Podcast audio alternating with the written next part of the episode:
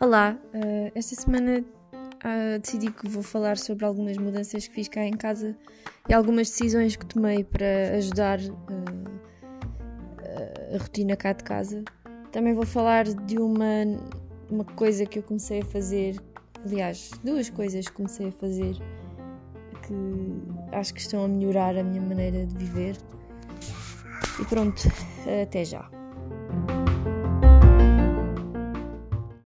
Começo este monólogo explicando que uh, não tem sido fácil gravar uh, com, com a miúda, porque quando eu estou entusiasmada e estou cheia de ideias para, para vir falar, às vezes não dá, ou não estou no sítio certo, ou na altura certa, e, e a miúda tá, pode estar a dormir e de repente acorda, e às tantas não consigo prosseguir com, com o que me vai na cabeça, e é um bocado frustrante, porque a partir do momento em que tens filhos, o teu tempo deixa de ser teu, deixa, começa a ser deles e teu. E, e é uma coisa que demora às vezes a habituar e custa um bocado aquela coisa de sentar-me no sofá e não fazer nada ou, opá, ou fazer alguma coisa por mim. Tipo, não, tens uma, uma pessoinha pequenina que precisa de ti a toda hora.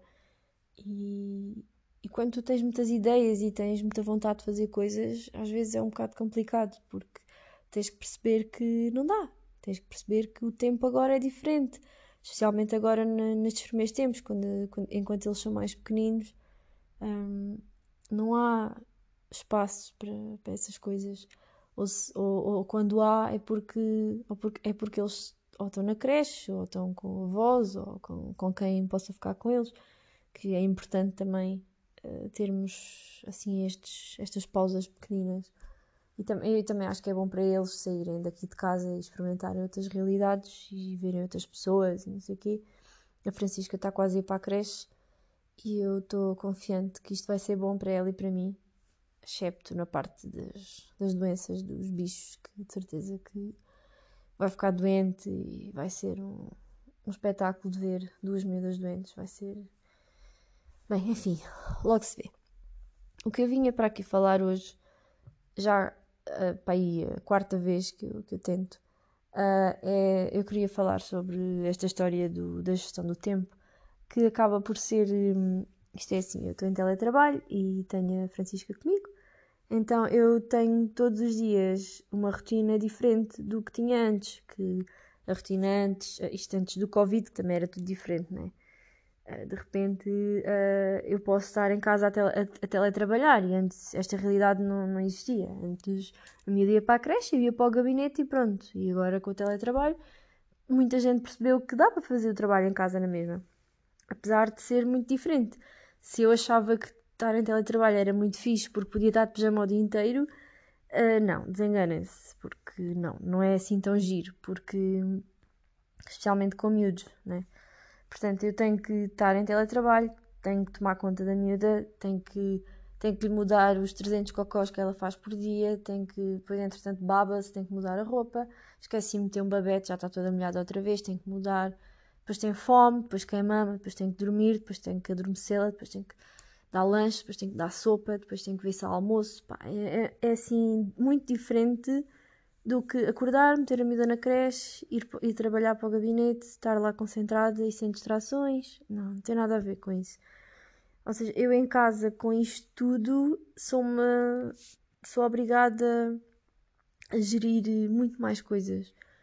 E, e pronto, e às vezes é muito frustrante porque eu quero fazer isto e aquilo e o outro e, e não consigo, porque lá está, o tempo, o tempo já não é meu, o tempo agora é, é dela. Eu tenho que me adaptar aos horários dela e, e se quer fazer as coisas, se calhar muitas vezes tem que ser à noite, quando já estou cheio de sono e, e, as coisas vão atrasando. E às vezes, pronto, é, é muito frustrante para mim.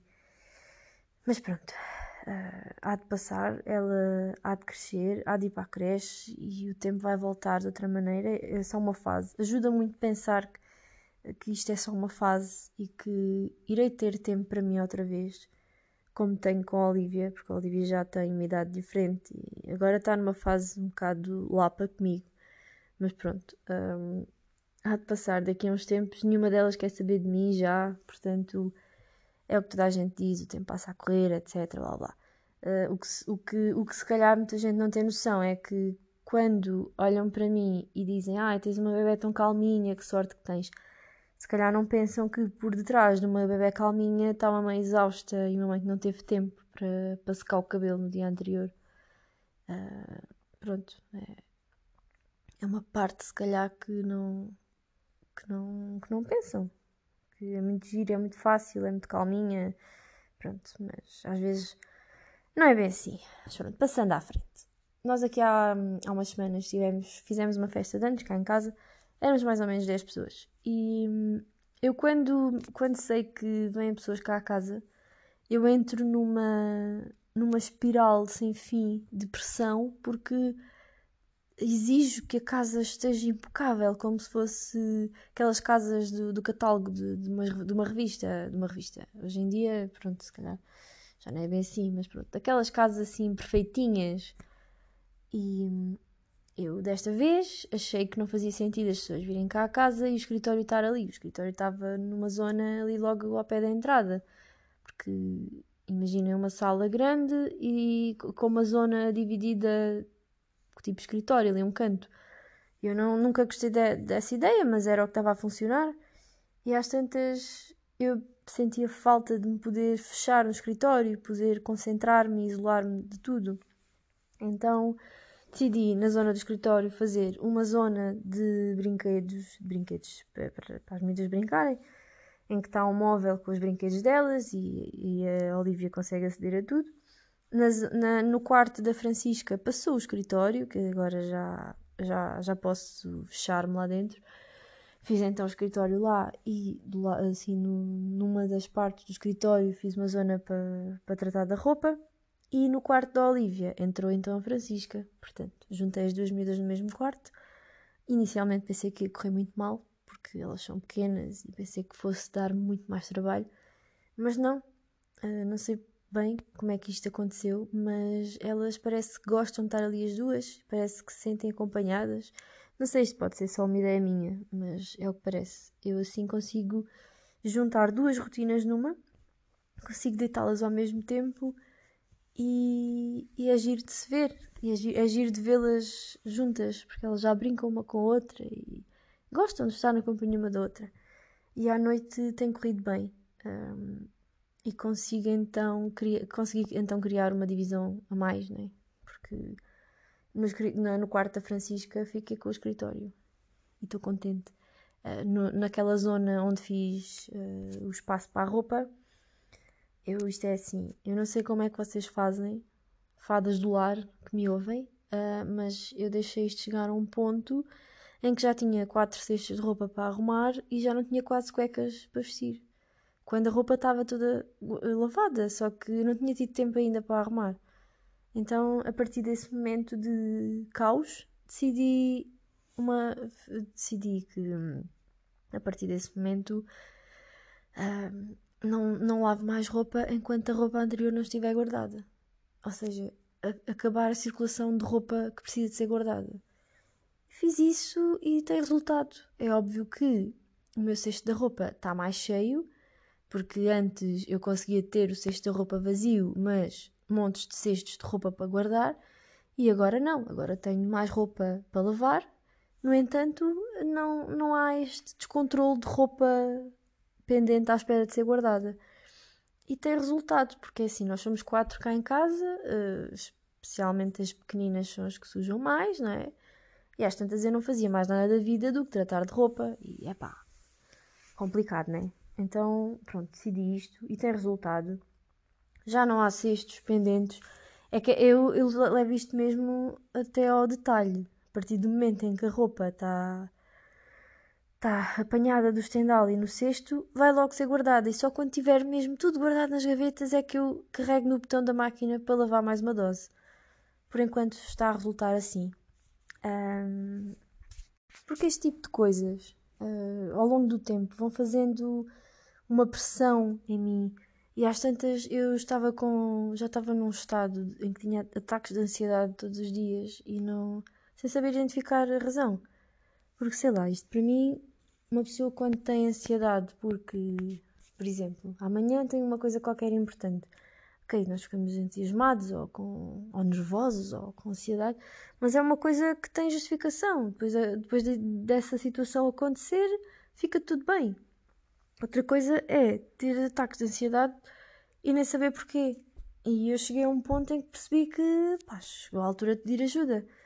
E se eu não tinha pedido até agora ainda, eu tinha noção que precisava, mas também acho que ainda não tinha aparecido a pessoa certa para eu, para eu ir tratar disto.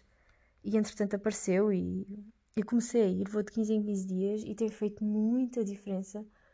Uma coisa que eu queria uh, dizer aqui é que um, eu demorei muito tempo uh, a ir procurar ajuda, também porque, sinceramente, fazia-me impressão gastar esse dinheiro porque é um dinheiro que tu gastas e parece que, que não está. Que, tá, que não, pá, não é uma coisa material.